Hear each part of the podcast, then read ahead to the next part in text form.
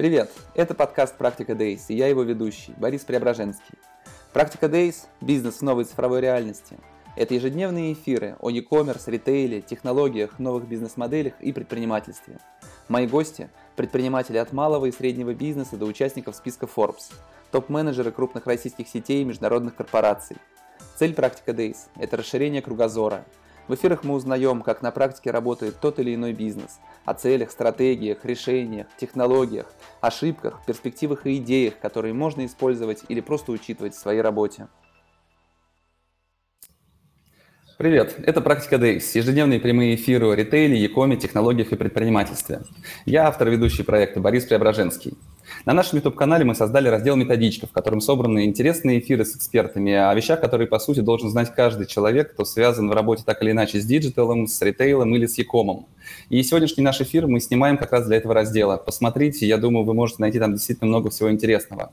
Что такое Data Science и почему крупному бизнесу без этого не жить? У меня в гостях Алексей Чернобровов, эксперт по Data Science и монетизации данных. Алексей работал аналитиком, директором по маркетингу и аналитике, руководил монетизацией данных в разных технологических компаниях. Опыт работы в сфере Data Science более 7 лет. Опыт в консалтинге по монетизации данных и цифровой трансформации более 5 лет. Алексей также консультировал и обучал такие проекты, как City Mobile, Mazda, Skyeng, NVIDIA, Ростелеком, ВТБ, Северсталь, X5 Retail Group, Пультру и другие. Да, Алексей, достаточно хороший а, у тебя набор компаний в опыте. Постараемся разобраться сегодня в том, э, как Data Science, наука о данных может быть полезна нам, крупному, среднему и малому бизнесу.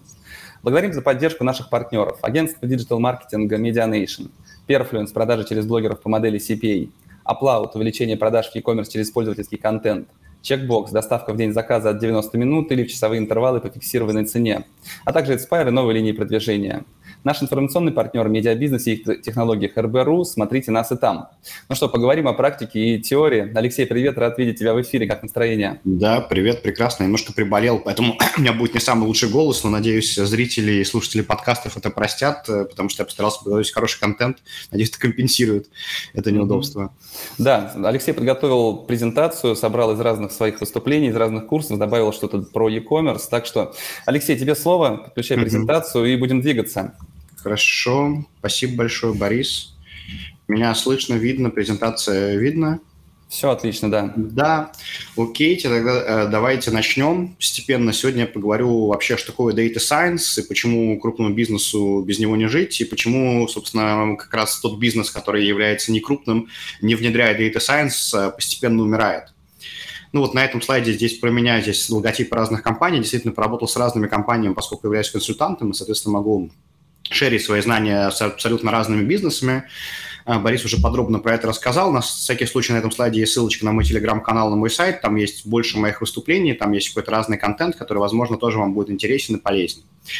У нас есть небольшой план, э, о чем я сегодня хочу поговорить. Мы начнем с того, что такое Data Science. Возможно, многие уже знают, но тем не менее хочется для полноты рассказа про это быстренько поговорить. Потом мы поговорим, почему бизнесы вообще умирают, что это, какие драйверы на это действуют сегодня. Потом мы поговорим, как сделать так, чтобы они все-таки не умирали. Ну и последний большой блок у нас будет, где внедряется Data Science. Опять же, все это, может быть, знают, но тем не менее хочется про это немножко поговорить, чтобы завершить рассказ такой, чтобы он был достаточно полным. Итак, давайте начнем. Что же такое Data Science? Ну, дело в том, что нужно начать, наверное, с таких бейсвордов, как Machine Learning. А, это или по-русски это машинное обучение, да, машинное обучение – это чисто математическая дисциплина она на самом деле базируется на двух э, областях. Это теория вероятности и методы оптимизации. На стыке этих двух э, замечательных наук появляется третья наука, которая занимается построением алгоритмов. По большому счету, когда вам говорят, что человек специалист по машин-лернингу, он не специалист по зарабатыванию денег для вашего бизнеса, по какому-то проблем-солвингу, по решению каких-то задач. Он может быть просто хорошим алгоритмистом, который знает современные алгоритмы, там, нейронные сети, градиентный бустинг и далее, далее, далее. А собственно, немножко что такое суть машинного обучения и почему а, все это более-менее работает и как это работает. А, возможно, вы в школе а, знали такую штуку, которая называется функция. Вам говорили y равно f от x. Вот а, машинное обучение решает одну очень простую задачу. У нас есть набор x и набор y. И у нас есть неизвестный f от x, которое нужно восстановить. Ну, то есть в школе обычно эта функция всегда была известна. Нам говорили, что y равно там синус от x или y равно x в квадрате. Вот здесь все немножко поменялось. Нам нужно восстановить некоторую функцию, которую мы не знаем по набору точечек. Ну вот в самом простом случае машинное обучение выглядит примерно так. У вас есть набор точечек, и вам нужно восстановить какую-то зависимость. Да, это может быть более сложная точка в большом пространстве, точки могут быть не только, соответственно, в координатах x, y, это могут быть какие-то объекты, например, здесь может быть э, всякие разные признаки, типа пол, возраст и далее, далее, нужно восстановить какую-то зависимость. То есть нечто подобное машин-лернингу вы, скорее всего, делали на какой-нибудь лабораторной по физике, когда у вас были некоторые наблюдения, и вы пытались восстановить какой-нибудь известный закон. То же самое происходит в машинном обучении, просто закон, как правило, неизвестен. Неизвестна сама функция, и разными алгоритмами специалисты восстанавливают эту штуку. Вот, собственно, что такое машинное обучение на пальцах. что же такое Data Science? Data Science – это чуть более продвинутая вещь. Это некоторая, ну, если говорить совсем формально, это некоторая наука о методах анализа данных и извлечения из них какой-то ценной информации, тех самых зависимостей. Здесь а, больше фокус на слово «данные». Если машин learning – это просто алгоритмы, то data science подразумевает, что мы знаем много разных алгоритмов, в том числе не обязательно машин лернинговских, а каких-то обычных классических, статистических, еще каких-нибудь угодно. И мы применяем их к данным. Как правило, когда говорят про Data Science, его характеризуют примерно следующие три грамма. У нас есть три большие области. Это Computer Science, это математическая статистика, а, ну и там, соответственно, другой математический аппарат. И на пересечении них как раз, кстати, находится машин learning. И когда к ним добавляется еще третий домен, это как раз домен о знаниях, о понимании бизнеса, данные специализированные из бизнеса, появляется тот самый волшебный data science, который там сегодня зарабатывает много денег, и специалисты по которому сегодня стоят достаточно дорого. На самом деле, когда мы говорим про data scientist и вообще data science, нужно понимать, что такого чистого data scientist, который знает очень хорошо компьютер science, умеет отлично программировать, понимает, соответственно, в IT-системах, отлично знает математику всю, которая необходима, и очень хорошо разбирается в бизнесе, практически в природе не существует. То есть это довольно редкие специалисты, их очень мало, они, как правило, занимают уже не какие-то обычные data science позиции, они могут быть как CTO компании, как еще кем-то, то есть CDO – это Chief Data Officer, то есть да, человек, который управляет всеми данными и так далее. Поэтому обычно data scientist ы еще их принято подразделять на три таких вида. Это исследователи, это те люди, которые больше понимают, соответственно, в каком-то research е. Они понимают, например, в бизнесе и понимают в статистике и могут сделать какую-то хорошую аналитику, понять какие-то сложные зависимости, но при этом не могут из этого сделать какой-то продукт да, то есть они довольно, ну, относительно плохо программируют, скажем так. Есть разработчики, это как раз которые на, в то, что в области машин learning находится, то есть они хорошо понимают, соответственно, в программах, и могут написать хороший код, знают хорошо статистику, но плохо знают бизнес. Наверняка вот вы таких тоже ребят встречали, которые очень хорошие гики, которые правильно все кодят и знают много чего, но при этом они могут по какой-то причине погрузиться в какую-то специализированную область вашего бизнеса, там, не в логистику, не в маркетинг, потому что довольно сложная штука, там много не традиционных, скажем так, с точки зрения математики зависимости, там много человеческого фактора и так далее.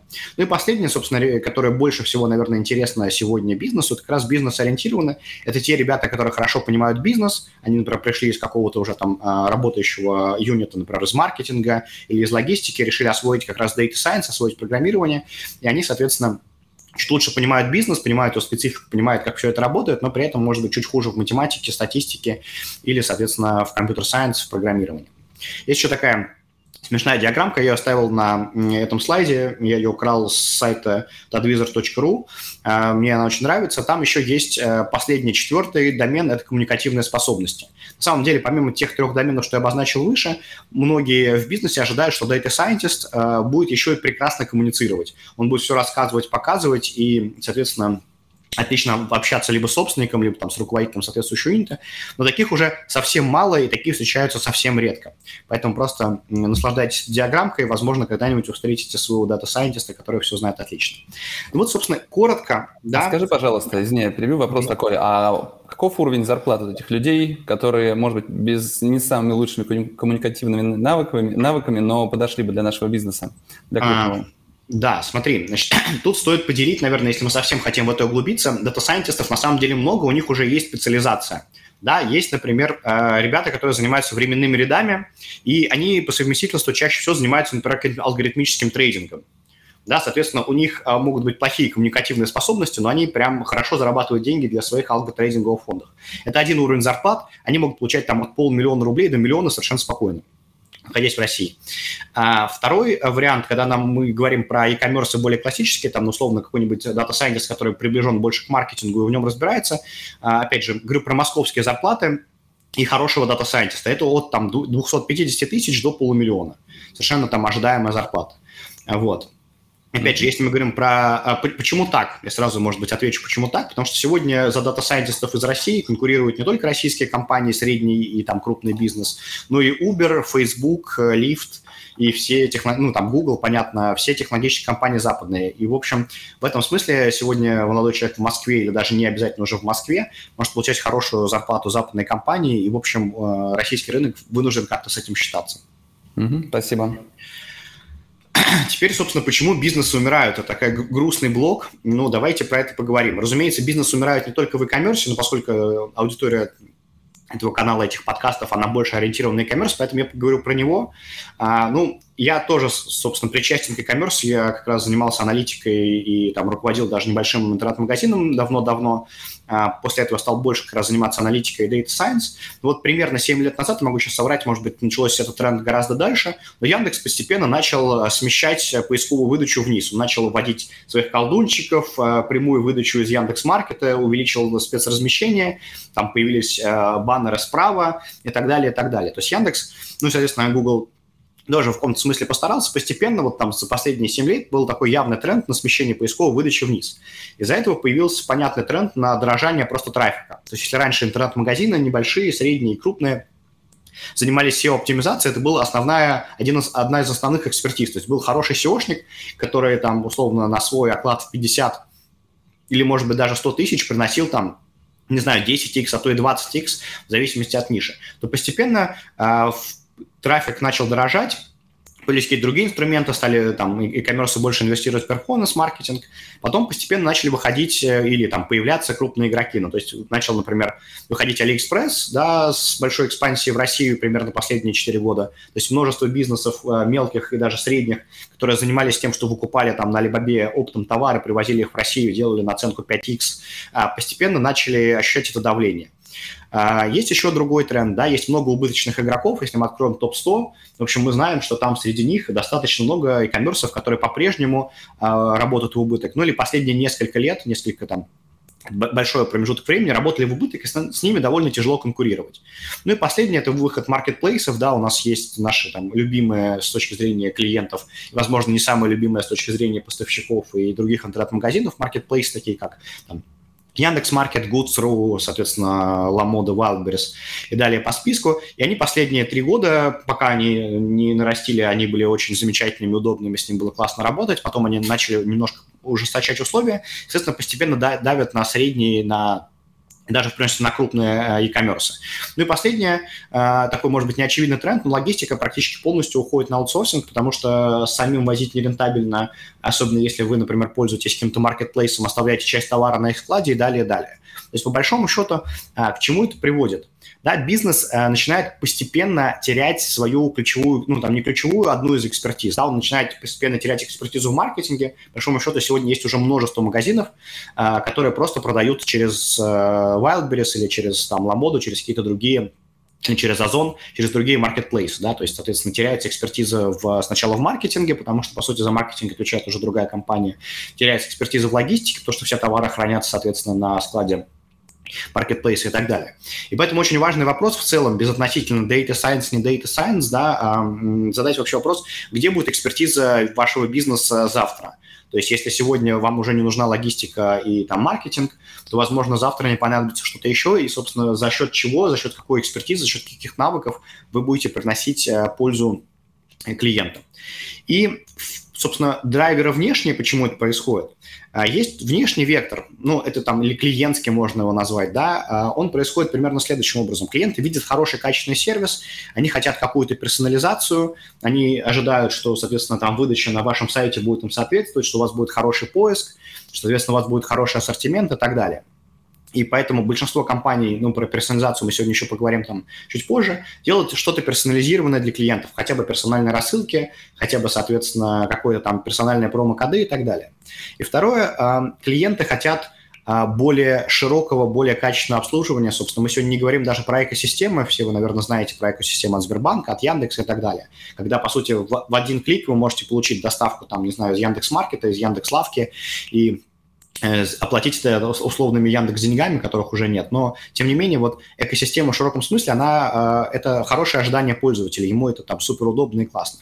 Поэтому многие бизнесы, им приходится менять свою бизнес-модель, что они там условно раньше были просто магазином, не знаю, который предоставляет книги, часто магазин, который предоставляет аудиокниги, а потом нужно будет, чтобы это были подкасты и какая-то подписка, еще что-то. То есть часто ожидания клиента могут сильно поменять бизнес-модели, не все с этим, к сожалению, справляются. Да? Или, ну, самый банальный банальный пример – это просто расширение ассортимента. То есть раньше вы были, там, не знаю, магазином, который возил мягкие игрушки. А, понятно, что такой магазин сегодня супер нишевой, скорее всего, вряд ли сможет вырасти в крупный или даже в средний. Поэтому, чтобы расти в крупный, приходится заводить все, что и раунд, соответственно, превращаться в большой там детский магазин, а совершенно другие э, экспертизы. То есть понятно, что там и мяг, продавать мягкие игрушки – это не то же самое, что продавать памперсы, не то же самое, что продавать, например, коляски. Да? То есть меняется бизнес-модель, это тоже, соответственно, немножко давит на бизнес, потому что требуются другие экспертизы.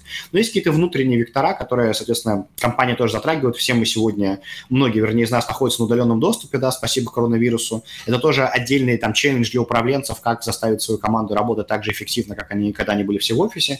Второй тренд, который происходит, может, вернее, э, он частично касается мелких и средних бизнесов, это какая-то роботизация, да, то есть, э, может быть, для России это еще не, не так актуально, но тем не менее у нас появляется довольно большая доля автоматизированных процессов крупных игроков, да, то есть Яндекс начал возить э, там ровером свою доставку, появляются у Яндекса беспилотники, там, ну и других компаний тоже в это инвестируют, появляются роботизированные склады, и понятно, что с этим конкурировать довольно тяжело. То есть если у вас, условно, кост на рабочую силу на складе будет ноль, вернее, у вашего конкурента, а у вас вы будете платить зарплату там 20 человекам, ну, понятно, что со временем, соответственно, вы будете с каждым днем менее эффективны, и, скорее всего, конкурент за счет этого сможет понизить цены, и, соответственно, Далее понятны последствия. Поэтому в это тоже нужно инвестировать самостоятельно и уметь разбираться в этих трендах, понимать, как это работает.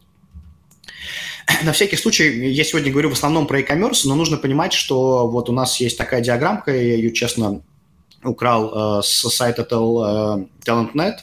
Э, там показано, в общем, где находятся сегодня бизнесы с точки зрения цифровой трансформации. То есть все это сегодня, ну или там с применением Data Science, что, в общем, довольно сильно скоррелировано. То есть мы понимаем, что у нас есть IT-крупные компании, которые я привожу в пример, у нас есть банки, замечательно, у нас есть, соответственно, e-commerce, который, в общем, находится в лидерах этой всей штуки. Но все то же самое с опозданием примерно там на 3-5 лет докатится и до всех остальных отраслей. То есть не нужно думать, что там например, в нефти и газе или в металлургии этого нет. Просто про это сегодня мало говорят. Но на самом деле вот э, мы там недавно общались, например, с нефтегазовой компанией небольшой, которая занимается нефтеразведкой. Они точно так же внедряют data science, точно так же внедряют какие-то digital вещи и так далее. Поэтому если вы e-commerce или там какая-нибудь, не знаю, туристическая компания, где конкретно вашей нише сегодня этого нет, и клиенты очень ортодоксальные, это все равно придет просто чуть попозже, и к этому лучше подготовиться заранее. Еще умрут специальности, как это не парадоксально. Я, э, есть много таких списков, э, если кому-то интересно, можно погуглить вот там типа, специальности или там профессии, которые умрут.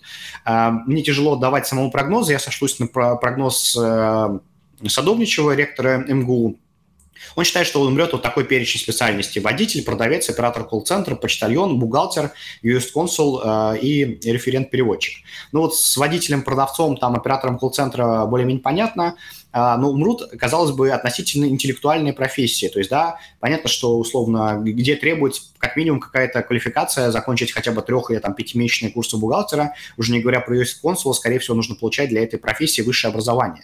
Да, то есть, несмотря на то, что, когда мы говорим про специальности, которые умирают, ну, там, вот раньше, например, была специальность кучер, да, сегодня кучеров нету. Раньше там была а, там очень востребована специальность, там, не знаю, водитель а, какого-нибудь метропоезда. Сейчас постепенно, ну, в Европе и во многих там, и в России собственно, такие тоже проекты уже есть, когда метро будет ездить без водителя, без машиниста. Да, то есть понятно, что это относительно низкоквалифицированная работа, и как бы она всю, на протяжении всего человечества в целом умирала. А вот, например, тренд на то, что бухгалтер или юрист-консул будут автоматизированы, кажется уже довольно страшно, потому что на эти специальности приходится учиться довольно много. И это тоже такой драйвер, который меняет немножко бизнес. Понятно, что если у вас есть штат бухгалтеров, которые там 10 э, человек, которые получают зарплату, а конкурента это все автоматизировано, как с помощью технологии Data Science, то кажется, у него тоже есть большое конкурентное преимущество. И, наверное, пару грустных историй. Э, я не стал на них сделать специальные слайды, а, потому что они слишком грустные. Я хочу рассказать одну историю про компанию Kodak.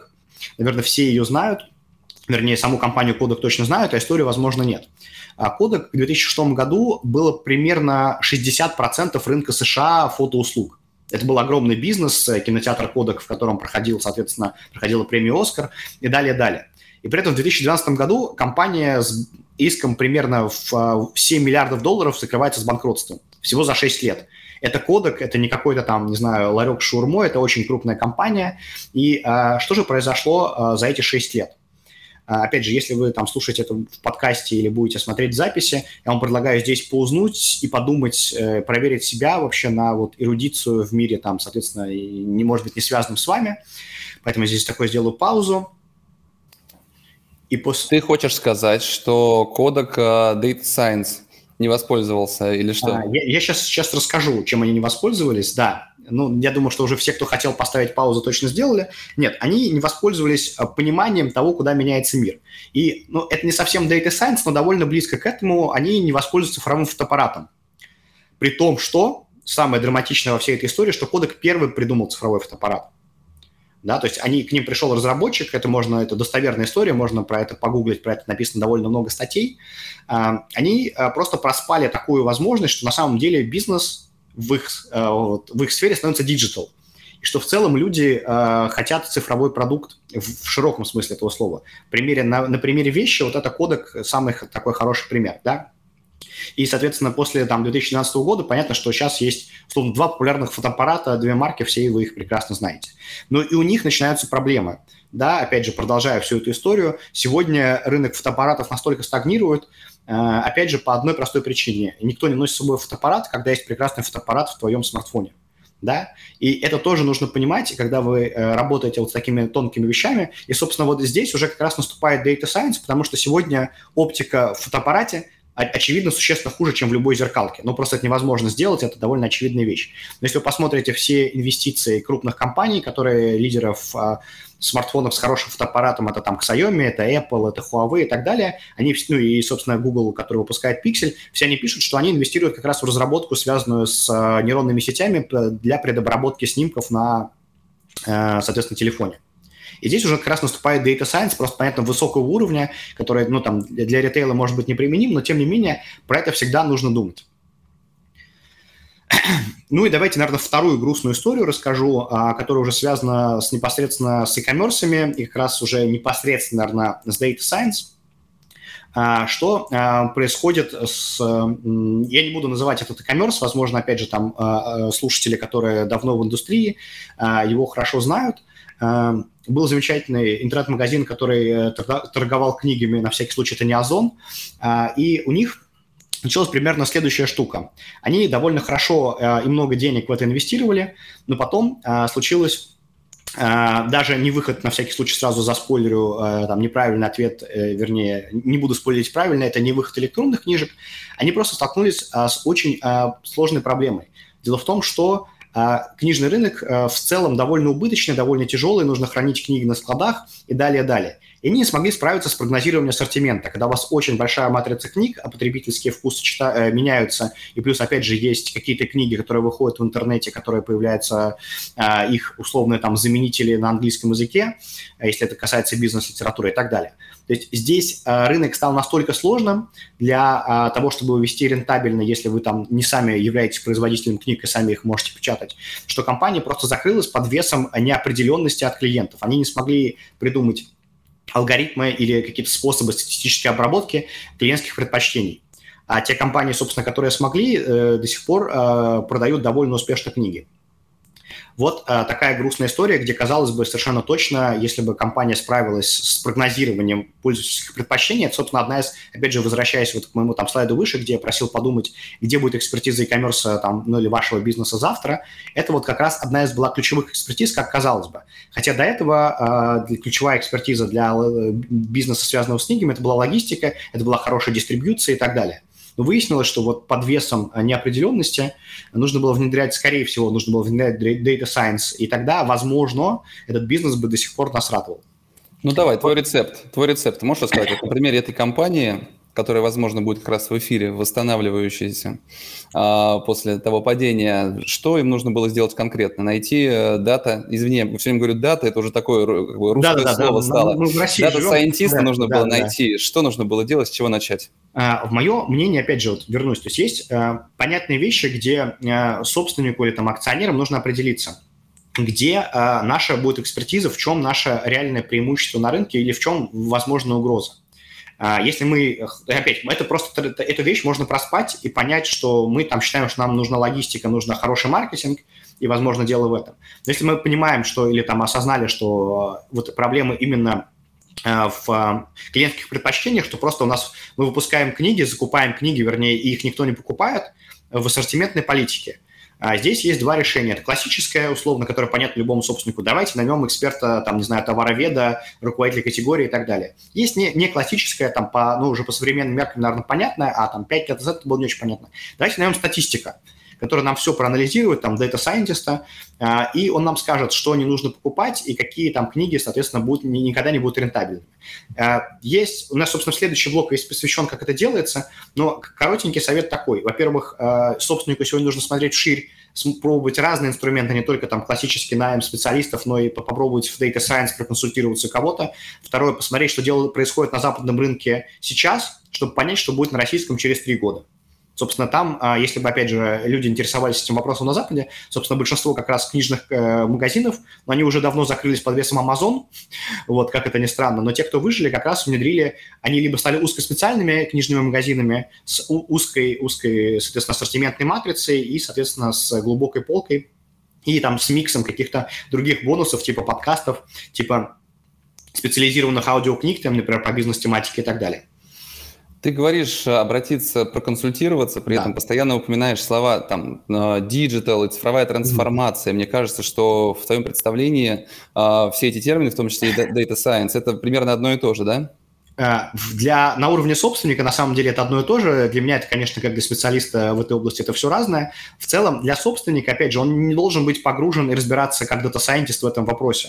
Он должен слышать, что есть такая штука digital – и я просто пойду погуглю, там, не знаю, цифровая трансформация, еще что-то такое, и рано или поздно я к чему-то приду. То есть понятно, что я там отличаю машин learning от э, обучения по прецедентам, но явно, что собственник не должен этим, в этом разбираться. То есть на уровне собственника это просто есть некоторый вектор в цифровизацию.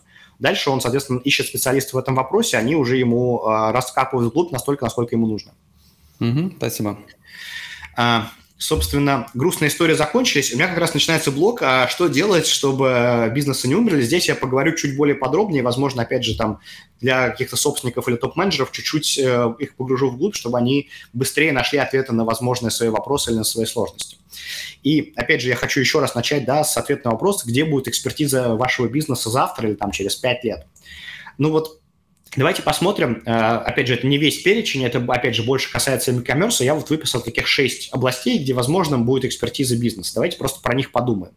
Э, возможно, вы хорошо знаете своих клиентов. У вас большая классная CRM, вы собираете кучу данных, вы можете делать какие-то персонализированные рассылки, еще что-то. Это там первый вектор, и, возможно, это будет кором вашего бизнеса. Второе – это экспертиза в маркетинге. Вы делаете отличные креативы, вы правильно делаете дистрибьюцию этого маркетинга, отлично владеете как перформанс, так и там, пиар-технологиями и далее, далее. Третье – это, возможно, ваша core-экспертиза в эффективных складах настолько хорошо делаете там складскую логистику, у вас настолько дешевая аренда по какой-то причине и так далее, и так далее, что ваш, в общем-то, там цена, э, которая конечная для клиента, очень дешевая из-за того, что вы делаете эффективные склады. То же самое, например, может касаться эффективной логистики. Вы настолько хорошо, классно ее делаете, что, соответственно, у вас за это дешевая цена, растет клиент и так далее. А, пятый пункт – это, возможно, правильный ассортимент. Вы настолько хорошо чувствуете рынок, что сегодня нужно рынку продавать, что, соответственно, вы э, всегда будете э, рентабельны, все ваши позиции будут рентабельны, и в этом смысле вам не очень важно, насколько эффективный там ваш склад и там все пункты выше, потому что вы просто выбрали правильные товары, и они в любом случае будут востребованы, и в целом можно беспокоиться ни о маркетинге, ни о чем, и особенно если это какой-то эксклюзив, и вы правильно его выбрали. И последний пункт – это хорошее ценообразование – у вас э, может быть не очень хороший ассортимент, но вы настолько хорошо понимаете, по какой цене оптимально продавать клиентам, что, соответственно, и сами хорошо зарабатываете, и клиенты всегда довольны, у вас хорошие какие-то показатели. А, опять, не могу, там есть какие-то больше пунктов, разумеется, но мы не будем разбирать какой-то абстрактный бизнес. А, и, разумеется, я не могу здесь давать советы и говорить за все бизнесы, но кажется, что вот первые четыре пункта для многих средних бизнесов, которые сегодня не вырастут в крупные, скорее всего, будут утрачены. Если вы работаете с маркетплейсом, понятно, что данные клиентов у вас уже не поступают, они поступают, соответственно, в там, marketplace в значительно большем объеме. Точно так же, опять же, если вы работаете с маркетплейсом, очевидно, что экспертиза в маркетинге у вас, она постепенно утрачивается, потому что особенно если ваша доля заказов больше, чем через маркетплейс, но очевидно, что в маркетинге вы делаете как минимум только половину того, что могли бы. То же самое, что если вы вдруг кладете свой товар на полку маркетплейса, понятно, что вы теряете экспертизу в складах. И, кстати, в этом, может быть, и нет ничего плохого, опять же, то есть мы обсуждаем исключительно те тренды, которые происходят. Ну и то же самое касается логистики. Понятно, что ваша логистика, если вы работаете там с крупным маркетплейсом, становится просто логистикой до склада маркетплейса. Это ни в коем случае я не критикую те бизнесы, которые выбирают такую модель и так далее. Просто мы обсуждаем именно вопрос, связанный с экспертизой. А вот правильный ассортимент и хорошее ценообразование, кажется, у вас э, никто не сможет отнять, только если, соответственно, вы закроете сам бизнес. Да, то есть вот эти две экспертизы, там, а, их довольно тяжело заменить, потому что за вас то есть совершенно точно никто не придумает правильный ассортимент. Более того, если он будет неправильный, вы его закупите, положите на, соответственно, склад marketplace, и там будете платить очень долго за хранение, скорее всего, вы а, быстро поймете, что неправильный ассортимент ведет к большим потерям. Ну, то же самое с ценообразованием. Понятно, что marketplace сегодня за вас не решает, э, какую цену поставить. Возможно, он будет делать в будущем, но пока, собственно, как раз одна из эффективности маркетплейса, что это, по сути, а, такая мини-рынок, где люди конкурируют между собой, в том числе и ценой, за счет этого создают эффективность самому маркетплейсу. Поэтому хорошая новость состоит в том, что вот последние два инструмента, которые я назвал, это ассортимент и ценообразование, у вас никто не отнимет. Да? То есть вот эти инструменты будут совершенно точно а, вашими. Плохая новость, что сегодня, скорее всего, если вы хотите быть конкурентоспособными, нужно внедрять Data Science. Если у вас большой ассортимент, если у вас работает статистика, и у вас есть еще помимо, соответственно, маркетплейсов какие-то собственные магазины, разумеется, вам а, нужно этим заниматься. А, я на всякий случай сделал какой-то обзорный слайд, что вообще сегодня может Data Science. Разумеется, он может не только вот в эти две задачи, но и множество других. Это там прогнозирование спроса, прогнозирование продаж, динамическое ценообразование, о котором мы там чуть-чуть поговорим. Задача оттока клиентов, оптимальное распределение маркетингового бюджета по разным там перформанс-каналам, даже не перформанс. Рекомендательная система на сайте, то есть когда вы там, соответственно, какие-то персональные рекомендации и много чего еще. Но поскольку мы не можем совсем про все говорить, тогда иначе мой эфир будет полон воды и каких-то общих рассуждений, поэтому мы сконцентрируемся вот на двух задачах, которые обозначил выше, которые, кажется, сегодня могут быть актуальны достаточно большому числу, соответственно, e-commerce. И здесь наступает как раз вопрос, то, о чем спрашивал Борис выше, а как там генеральному директору или там собственнику или там, э, не знаю, топ-менеджеру разобраться, что нужно. Чего сегодня вообще обычно не хватает бизнесу, те, там, тем бизнесам, с которым там средним и крупным я работаю. Первое, не хватает специалиста по data science или по digital, или просто человека, который может понять, как применить современные технологии, современные возможности а, к там, текущему бизнесу. Второе, бизнесу, как ни странно, не хватает данных несмотря на то, что кажется, что у вас есть э, база данных, возможно, даже у вас есть в IT-отделе какой-то специалист по базам данных, то, тем не менее, они собираются, как правило, неправильно, непонятно за какой целью, там много косяков, там много неструктурированных вещей, там, а, в общем, есть над чем работать нет правильных ожиданий. То есть я встречаю, как правило, когда я работаю, опять же, там с бизнесами, два вида ожиданий. Либо нам data science или там digital или другие слова, которые использует собственник, не помогут. Либо второе, они за нас сделают все, и у нас будет супер классный автоматизированный э, магазин, магазин типа Амазона. Но, к сожалению, могут быть ожидания неверны, и правда находится, разумеется, где-то посередине. А четвертое – это реалистичная оценка затрат. Но вот Борис уже выше спросил про зарплаты дата-сайентистов, они действительно большие. Помимо зарплат на дата-сайентистов есть еще сервера, есть еще много чего. Мы про это тоже сегодня чуть попозже поговорим. И Пятое, когда внедряется там data science и внедряется какая-то технология, есть человеческий фактор, когда у вас есть, например, категорийный менеджер, который говорит, нет, я лучше знаю, по какой цене лучше продавать товар, я не верю этой, там, э, этому блэкбоксу, поэтому будем делать по старинке есть часто бывает так, что есть хорошие проекты, они э, имеют успешное внедрение, они имеют успешную проверку этой гипотезы, что они прогнозируют цену или прогнозируют ассортимент лучше, чем менеджера, но тем не менее происходит локальный саботаж на уровне компании, и с этим тоже нужно как-то бороться, нужно внедрять такую культуру. Это, собственно, пять таких, разумеется, проблем больше, я такие выделил, на мой взгляд, пять основных. И важная еще одна последняя проблема. Вот, э, я сказал, не хватает специалистов, это как раз людей, которые могут что-то делать руками, но и не хватает менеджеров, которые понимают, как работать с data science или там с искусственным интеллектом, как бы э, мы не называли там современные технологии или digital. Ну, то есть я просто, опять же, вещаю для широкого круга, разумеется, я понимаю разницу э, между всеми этими понятиями. Вот. И здесь вот есть одна из ключевых проблем, и здесь хочу немножко остановиться. Дело в том, что сегодня э, у нас в России нам довольно повезло в этом смысле. У нас есть хорошее там, советское в широком смысле этого математическое образование. У нас по-прежнему сильные специалисты там, на Мехмате МГУ, на ВМК, на, там, в Петербурге на ИТМО, на э, Матмехе, в Екатеринбурге сильная школа, в Новосибирске сильная математическая школа. У нас по-прежнему наши студенты выигрывают Олимпиаду по программированию. И в этом смысле на уровне специалистов у нас все очень хорошо. Наши специалисты совершенно точно мирового уровня, и, в общем, это подтверждено многими исследованиями, то, что наши ребята работают, опять же, в крупных э, там компаниях на Западе и далее, далее, и там есть разные рейтинги. Недавно Курсера выпускала рейтинг по уровню образования в Data Science, Россия попала на почетное второе место после США. Ну, то есть мы прям в этом смысле большие молодцы. Ну вот у нас есть, мне кажется, и Э, эти ребята, нужно понимать, что математики и программисты, у них там специальный склад ума, они часто не могут быть хорошими менеджерами, у них как раз часто нет хороших коммуникативных навыков, к сожалению, там по ряду причин. Вот. Но у нас есть гораздо больше проблем, у нас нет менеджеров, э, которые понимали бы вот эти технологии и могли бы общаться нормально с дата-сайентистами. Поэтому часто во многих там бизнесах, которые я видел, э, когда случался какой-то успех в этом области, как правило, сам собственник или там сами акционеры или там топ-менеджеры ходили на какие-то курсы там а, по цифровой трансформации, получали какую-то базу, чтобы просто понять, как это работает. Поэтому очень важно и менеджерам инвестировать свое время в э, образование, в digital, в data science, в других технологиях, так и, соответственно, data scientist ам тоже прокачивать свои коммуникативные навыки, это сильно поможет. Поэтому, опять же, если вот там собственники слушают, и для них это там все, что я рассказываю, птичий язык, э, я ни в коем случае не навязываю, но кажется, это повод хороший задуматься, погуглить несколько минут, найти, может быть, какой-нибудь интенсив там себе на выходные. Опять же, я их не провожу, не знаю, не рекламирую, но тем не менее, мне кажется, это очень хороший point, задуматься о том, что, возможно, это и есть угроза для вашего бизнеса, если вы в этом не разбираетесь. Теперь, собственно, как подготовить вообще бизнес для Data Science? Допустим, вы более-менее разобрали, что это такое, у вас есть какая-то конкретная задача, которую вы хотите решить с помощью Data Science. Ну, например, вы хотите сделать какое-нибудь динамическое ценообразование. Буду рассказывать на этом примере, поскольку я там сам не раз внедрял такие э, технологии в разные бизнесы, и в крупные, и в средние. А, первое, что нужно сделать в бизнесе, это прям шаг, даже может быть не один, а шаг ноль, это внедрение культуры работы с данными.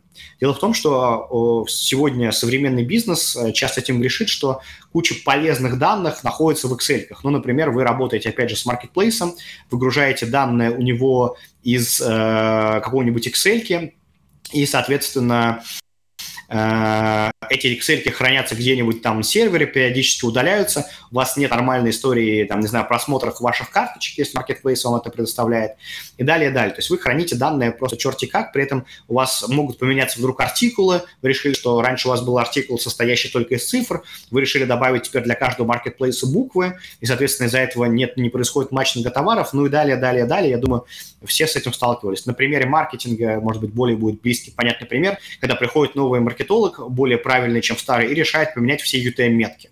После этого у вас летает вся статистика по всем компаниям. Вот э, такого совершенно точно должно происходить, да, то есть вы должны точно сказать, ребята, данные это там не в 21 века, как бы банально это не звучало, давайте мы будем их правильно собирать как собирать правильно, опять, если у вас нет экспертизы, наверное, стоит проконсультироваться или, опять же, там курс или еще что-то такое. Мы сейчас не будем так глубоко углубляться, как это делать правильно, но, тем не менее, на следующих слайдах я дам несколько таких бейзлайн советов, которые сильно помогут пойти из точки 0 в точку 1. Второе – это найти те участки, где внедрение оценивается наиболее рентабельно. Но мы уже заранее выбрали, что это ценообразование, кажется, что там всегда есть поле для data science. Но, тем не менее, у вас могут быть какие-то еще другие идеи. Разумеется, их стоит проанализировать, прикинуть, э, соответственно, сколько на этом можно заработать, где наша неэффективность, как прикинуть, ну, соответственно, я тоже чуть попозже расскажу. Ну и дальше запустить пилотный проект. Есть два варианта. Нанять in-house, нанять аутсорсинг. Я не навязываю ничего, мы сейчас тоже про это поговорим.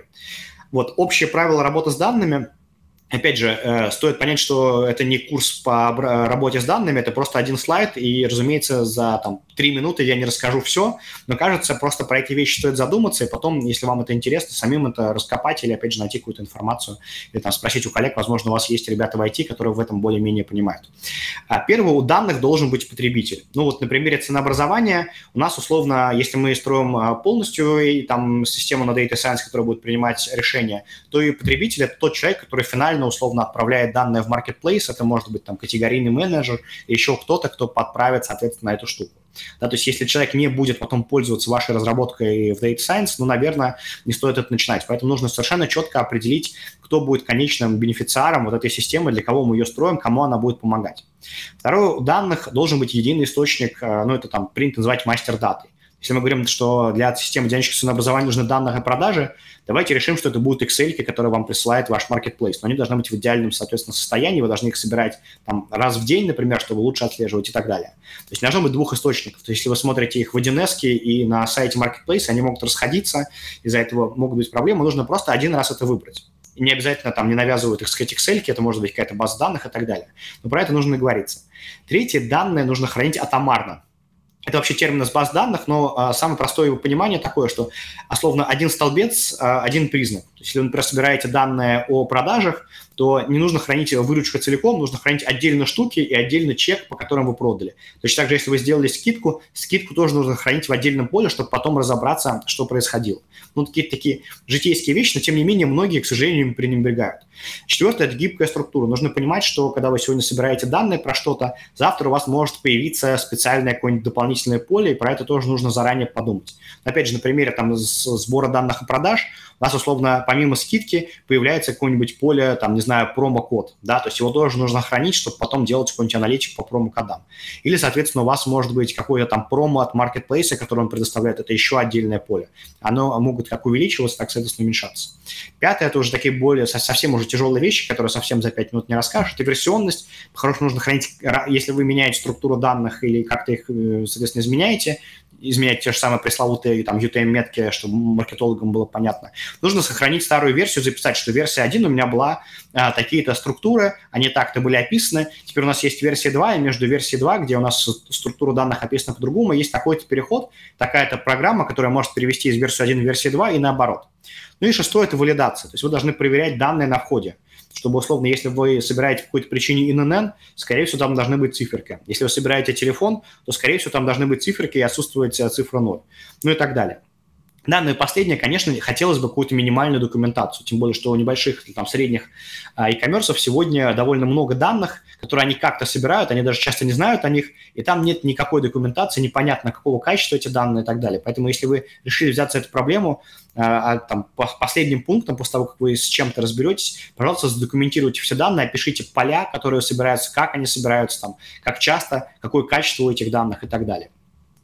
А, да я, пожалуй, пропущу общее правило обработки данных, это же совсем такая более специальная штука. Тем не менее, я оставил несколько бейсвордов э, и правильных советов. Естественно, нам, слушателям будет интересно, можно будет скачать эту презу и посмотреть. Вот. И давайте двинемся, собственно, к более, наверное, важной теме, как посчитать окупаемость таких проектов. Да, вот я сказал, что нужно сравнить как-то проекты. Но проекты по Data Science можно вот разбить примерно на 5 пунктов. Да? Это сервера плюс софт, это, как правило, примерно 3% от стоимости. А, работа по интеграции и сбору данных – это не часть, это, в принципе, формальная часть Data Science проекта, но часто это делают собственными силами, да, то есть у вас есть какие-то уже айтишники, есть какие-то системы, у вас есть там ERP, у вас есть сайт, у вас есть там, возможно, CRM, -ка. это, как правило, 10, э, дефис 40% от стоимости проекта, потому что Data Scientist придет и попросит данные в удобоваримом формате или спросит, где их взять, как их собрать. Неважно, кто это будет делать, вы сами за собственные деньги или, соответственно, опять же, Data Scientist или там его команда за, опять же, ваши деньги, вопрос в том, что все равно это будет расходами, которые, собственно, понесет собственник собственник или там бизнес. И третье – это привлечение прогнозирования, э, прошу прощения, первичное прогнозирование. Вам нужно как-то оценить э, этот проект, да, то есть для этого какой-то сделать пилоты, проверить статистику на данных, потратить тоже на это время деньги. Это примерно 10-20. Сам проект – это примерно 50-70 проектов. Я прошу прощения, зарядка заканчивается. Сейчас я быстренько подключу зарядку э, к ноутбуку. Угу. Давай, я пока скажу, что презентация будет доступна в нашем телеграм-канале «Практика Days». Туда мы разместим после эфира, соответственно, ссылка на телеграм-канал, ну и, собственно говоря, на все остальные наши видео-аудиоплатформы есть на сайте практикадеис.ру. Да, угу. тебе слово. Да, спасибо большое. Так вот, четвертое – это сам проект. Это примерно 50-70% стоимости, чего он состоит. Первое – это менеджмент проекта почему-то подавляющее большинство собственников там, и бизнеса про это забывают, а на самом деле со стороны бизнеса, неважно, дата-сайентист у вас нанят или нет, со стороны там core-функции должен быть человек, который хорошо рассказывает про то, что на самом деле нужно, какие ожидания есть, какие данные, какие, что где лежит, в каком виде мы хотим результат, какие есть сложности, почему это может не работать, почему у нас есть влияние конкурентов и далее, далее. Это отнимает много времени, но, опять же, время мы понимаем, что это тоже деньги. И уже третья такие части, которые, ну, там, три, три, три, вторая часть создания самих математических моделей или там data science моделей, это уже как раз специфика data сайентиста. Третье их тестирование в бою, ну, например, вы придумали новую систему динамического ценообразования, ее нужно как-то протестировать, соответственно, отправить такие цены, посмотреть, как по ним будут продажи. Это занимает довольно много времени. Ну и последний пункт – это внедрение в продакшн, когда вы уже интегрируете вашу Data Science систему, там, ваш микросервис а, с другими системами, там, не знаю, с вашей 1С или с чем-то еще. Это тоже занимает довольно много времени и денег. Ну и последний, пятый пункт э, – это поддержка. Да? То есть, разумеется, проект нужно поддерживать, потому что меняется мир, меняются данные от поставщика, поставщик, э, там, не знаю, перестает что-то предоставлять, marketplace меняет структуру и так далее. Поэтому проект нужно поддерживать, и тоже примерно там 10% стоимости на это стоит заложить. Примерно как оценивать, собственно, затратная часть этого проекта. Опять же, э, если вы сами не можете это посчитать, ну, скорее всего, если вы средний хотя бы бизнес, у вас есть IT-специалисты, они, скорее всего, как-то могут это оценить на пару с менеджерами, которые оценивают ожидания от этого проекта. Теперь, собственно, как оценить прибыль. Ну, первый, самый хороший вариант – это экспертная оценка. Собраться и сказать, смотрите, вот мы переоцениваем товары раз в две недели. А с помощью Data Science, понятно, их можно переоценивать хотя бы раз в день. Ну, соответственно, понятно, что если мы видим, что в этом есть большой буст, мы можем, соответственно, как-то оценить этот эффект. Да, можем оценить также не только там скорость переоценки, но и, разумеется, качество как-то. Сказать, что ну, давайте он будет переоценивать, там, не знаю, на 7-5% лучше, чем человек. Но реалистичные там мои э, ожидания, что зависит, опять же, от того уровня, где вы сейчас находитесь. Девочки, в ценообразовании можно в прибыли, это даже не в выручке, то есть я еще подчеркну слово прибыль, нужно выиграть примерно там 7%. Да, это довольно много, если у вас плохой бейзлайн, если у вас, соответственно, категорийные менеджеры плохо оценивают и занимаются не только этим, а там большую часть занимаются какой-то другой работой, там есть довольно большой, большой эффект, который можно достичь как раз с помощью data science статистики. Опять же, э, это э, как раз хорошо скоррелировано с моим пунктом 2. Смотрите успешные кейсы и делите эту цифру на 2. То есть я вот сейчас э, какой-то человек из подкаста или там с YouTube-канала вам рассказываю про цифру 5-7%, а, но я этим занимался там 5 лет, и э, понятно, что у меня довольно большой опыт и так далее, и так далее, поэтому, скорее всего, у вас сразу не получится 5%. Или, возможно, я просто для красивого словца по какой-то причине решил свои 2% превратить в 5%, чтобы лучше выглядеть на конференции. Бывают разные мотивы у людей, почему они называют те или иные цифры. Поэтому, если вы слушаете что-то на конференции, просто возьмите, поделите эту цифру на 2, это будет более-менее реалистичное ожидание. Ну и третий пункт – это рыночная стоимость ваших данных. Это довольно сложный пункт для оценки, если вы не специалист, но тем не менее, возможно, соответственно, вам будет это тоже интересно. Дело в том, что все данные на рынке сегодня продаются и покупаются. Да, и э, нужно задуматься, а по какой цене а, покупают ваши данные или неявно покупают ваши данные, соответственно, там тот, тот же marketplace и так далее. Соответственно, если он платит, готов платить за это, там, не знаю, 100 тысяч рублей, то кажется, что вы на это можете тоже сами заработать 100 тысяч рублей. Примерно такая логика. Опять же, я не буду вдаваться в этот пункт, он больше для специалистов, но, тем не менее, для полноты рассказа а, он тоже должен присутствовать. Если будет интересно, мы потом там про это поговорим. И Теперь, собственно, у нас осталась последняя развилка, что нам делать. Когда мы научились оценивать возможную прибыль, мы научились оценивать возможные затраты, и нам дальше нужно решить, аутсорс это будет или это будет, соответственно, in-house разработка. А, когда мы приглашаем аутсорсеров, опять же, в России там, ну и э, более такое скептическое отношение к консультантам, э, к внешним командам, тем не менее, я считаю, что на Data Science лучше пригласить внешнюю команду, э, потому что, во-первых, возможно, у них просто уже есть собранная команда, у них уже есть опыт и так далее, вот, и, во-вторых, а, у них, э, от них есть какие-то отзывы и так далее, и так далее, а versus in-house есть проблема, что довольно тяжело найти первого дата-сайентиста, если у вас в этом нет экспертизы. Поэтому давайте поговорим про плюсы и минусы аутсорсинга. Первое, что нужно потребовать от проекта, это полный аудит данных, потому что, соответственно, у вас есть какие-то данные, вам кажется, что они прекрасные что вы их собирали, а оказывается, что, возможно, вы неправильно собирали, неправильно складывали, неправильно обрабатывали. Да? Это первое, что вы можете получить от аутсорсеров вне зависимости, взлетит проект или нет. Они вам распишут правильный пайплайн сбора, обработки и взаимодействия с данными, и, возможно, поставить какие-то процессы, чтобы это в будущем собиралось нормально. Второе, они вам сделают прогноз по метрикам да, потому что, соответственно, очень важно попросить у них это сделать частью проекта, сказать, ребят, насколько вы ожидаете, прорастет какая-нибудь метрика. Если мы там говорим про ценообразование, ну, скорее всего, все-таки прибыль, да, если там про маркетинговые какие-то штуки, во сколько там вырастет, не знаю, CTR или там, не знаю, CPO наших маркетинговых кампаний.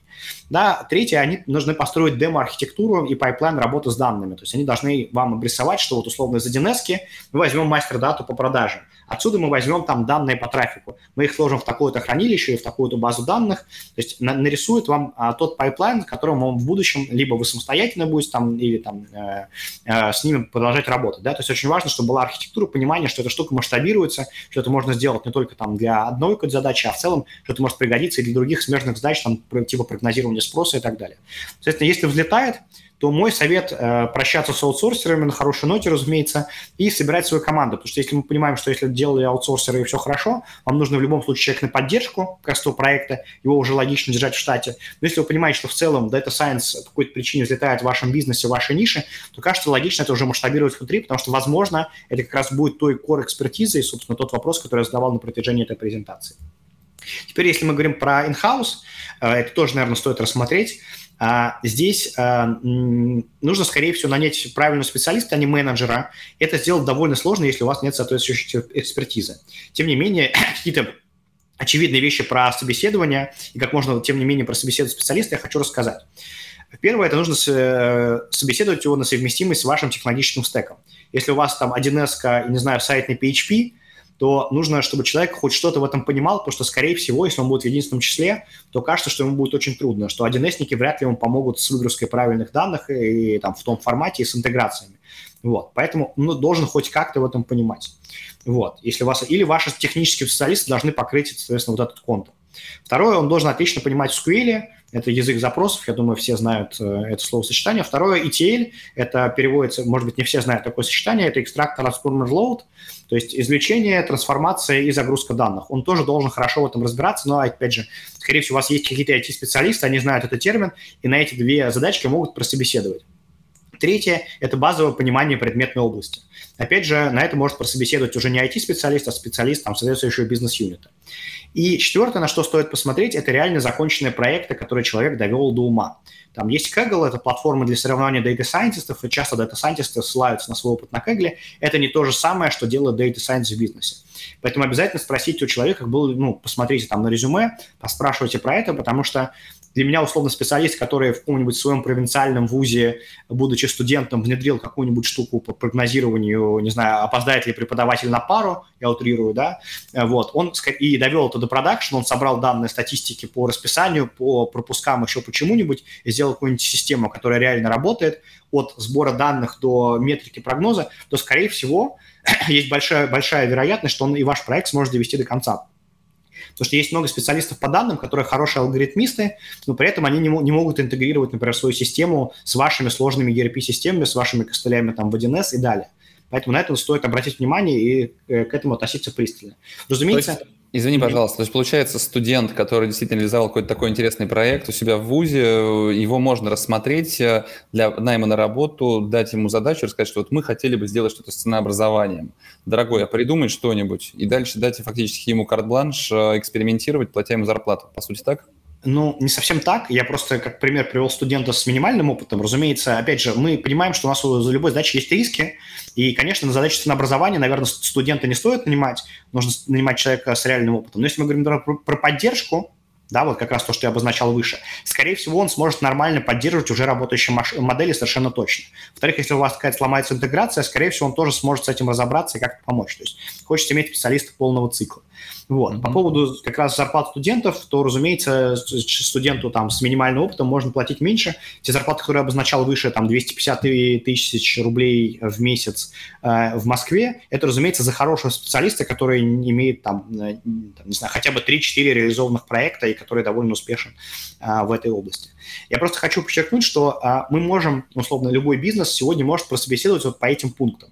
Но он, к сожалению, не может понять экспертизу дата-сайентиста, насколько он хорош в самих алгоритмах, самих моделях и так далее. Ну, просто потому что если была такая экспертиза, скорее всего, вам не нужны мои советы, у вас уже есть дата-сайентисты.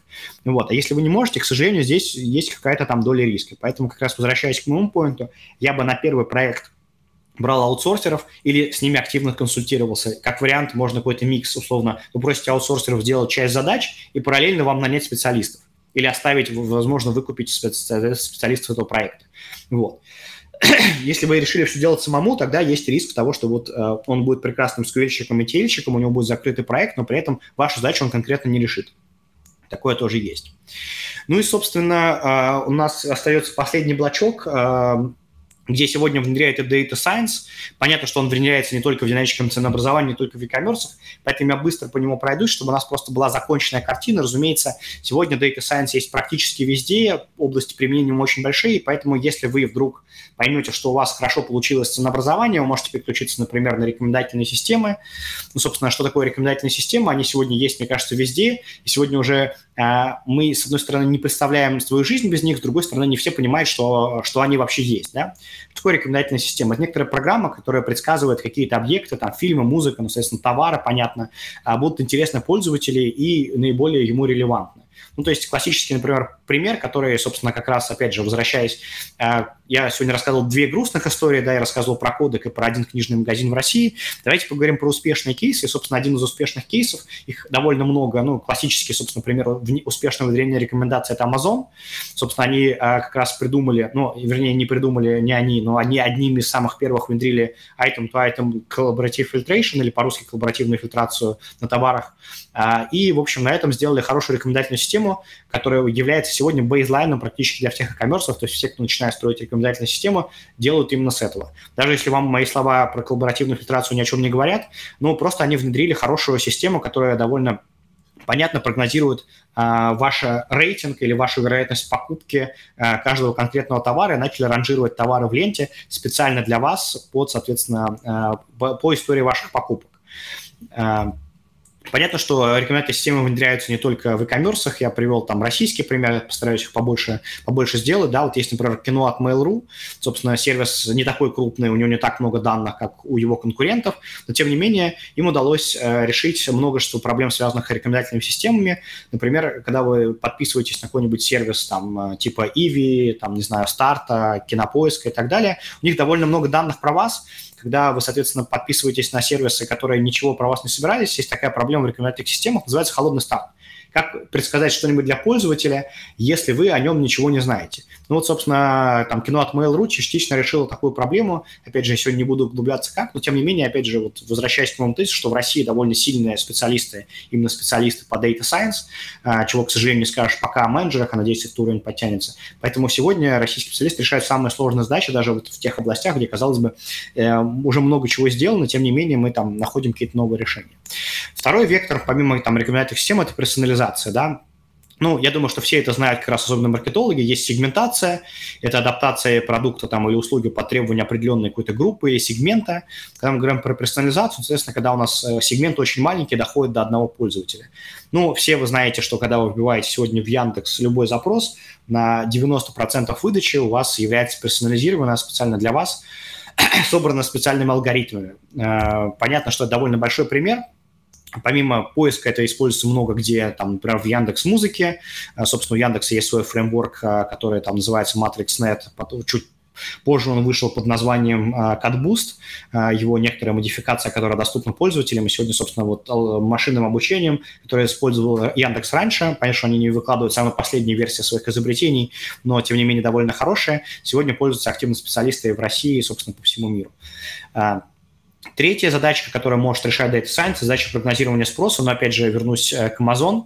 А, Amazon не просто строит свою систему прогнозирования спроса, а, но они еще начали предоставлять эти прогнозы своим поставщикам. То есть они говорят, смотрите, мы спрогнозировали, что завтра, там, не знаю, зубные щетки закончатся в штате Огайо, а, нужно будет, соответственно, быстрее их подвести на стат и так далее.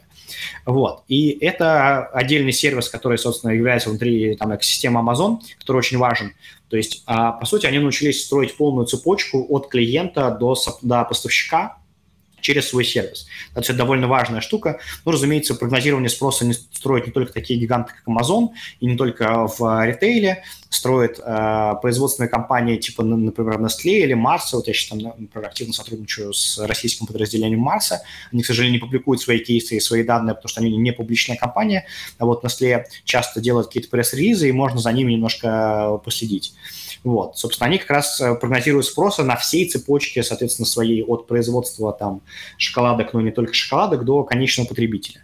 А, понятно, что на самом деле кажется, что Nestle очень крупная компания, когда мы спускаемся в разрезе одного города или, возможно, даже одной какой-нибудь локальной точки, то это довольно не, не такой большой бизнес, как кажется. Поэтому строить там прогнозы достаточно сложно. Тем не менее, Nestle это там замечательно удается. У них есть там, много публичных кейсов на этот счет, поэтому если, опять же, вам интересно в цепочку поставок, то можно посмотреть, например, в Nestle. Ну и понятно, что Data Science внедряется сегодня и активно в логистике. Здесь уже у меня к сожалению, только западные примеры российских компаний э, сегодня, на мой взгляд, сильно отстают от западных компаний. Мне тяжело понять причину, потому что кажется, что в логистике сегодня очень много данных. Логистика вообще очень важный бизнес в целом для нашей страны и конкретно для e-commerce, потому что понятно, что для конечного клиента цена э, заложена с учетом, разумеется, логистики, поэтому есть тоже много замечательных кейсов. А, собственно, вот нетипичный кейс, мне он очень нравится, поэтому я его часто привожу на слайде. Это компания Э, Infinera, она занимается разработкой телекоммуникационного оборудования. То есть, казалось бы, разработка телекоммуникационного оборудования, data science, логистика, вообще как это все связано. Тем не менее, они сделали замечательный алгоритм, который прогнозирует э, э, соответственно, влияние погодных условий и прочих факторов на логистику. Они сделали свой локальный замечательный там сервис, и у них, они увеличили, тем самым сделали более эффективное Э, прогнозирования с точности сроков поставки, и они увеличили ее на 3%, что довольно много для такого сложного там, бизнеса и не кора компании. Тем не менее, 3% в логистике, опять же, вы можете перенести на свой бизнес. Опять же, пользуясь моим советом э, на слайдах выше, поделить хотя бы цифру на 2. Даже 1,5% в логистике – это довольно много, да, особенно если мы говорим про сроки поставок, потому что понятно, что там есть э, недопоставка, когда вы теряете прибыль, есть перепоставка, когда у вас товар только лежит на складе, ну и так далее. Точно так же есть еще одна компания, Lineage Logistic, э, они э, занимались довольно, на мой взгляд, э, таким специфичным бизнесом. Они являлись площадкой, ну, тоже западный, разумеется, пример. Они хранят свои, ну, в основном это продукты и околопродуктовые товары. Это они хранят их для американских компаний Макдональдс, Walmart, там куча ресторанов менее известных. И они внедрили алгоритмы Data Science, Э, чтобы понять вообще, э, когда будет больше нагрузка на склад, когда поступит тот или иной товар. То есть они решали задачу прогнозирования условно за рестораны, когда ресторанам понадобится еда, чтобы понять, в какой момент им потребуются складские мощности, складской персонал, чтобы, соответственно, им правильно отгружать товары. Ну вот по их собственным оценкам, и они повысили, опять же, эффективность на 20%. Кроме как пресс-релиз, я, так сказать, не могу сам лично проверить цифру, тем не менее, даже если это было 10%, все равно это прекрасный результат. Ну и служба UPC, которая опубликовала кейс, но кажется, что, опять же, это компании публичные или около публичные, они не сильно врут в цифрах.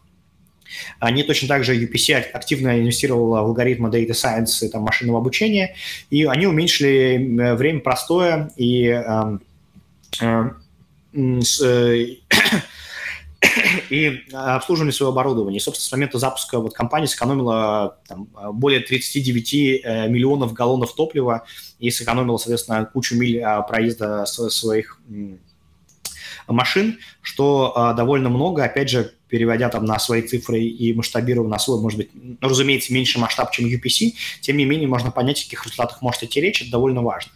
Ну и там еще одна задачка, которую э, часто решают, это прогноз расположения магазинов. Сегодня крупные игроки э, делают проекты, связанные с тем, что где ритейлеру правильно, оптимальным образом расположить магазины. В этом участвуют как сами игроки, такие как там X5 Retail Group, Leroy Merlin, но также в этом активно помогают, например, сотовые операторы, такие как МТС, и они предоставляют данные о GPS-треках, так чтобы люди видели, где чаще всего проходят пользователи. Также они могут сделать какую-то сегментацию там, на богатых клиентов, не очень богатых клиентов и так далее. Сегодня многие магазины уже открываются не на основе того, что человек пришел и сказал, здесь будет хороший магазин, здесь кажется хорошая классная улица, а на основе конкретно data science, на основе статистической оценки проходимости, а не просто на глаз и далее, далее, далее.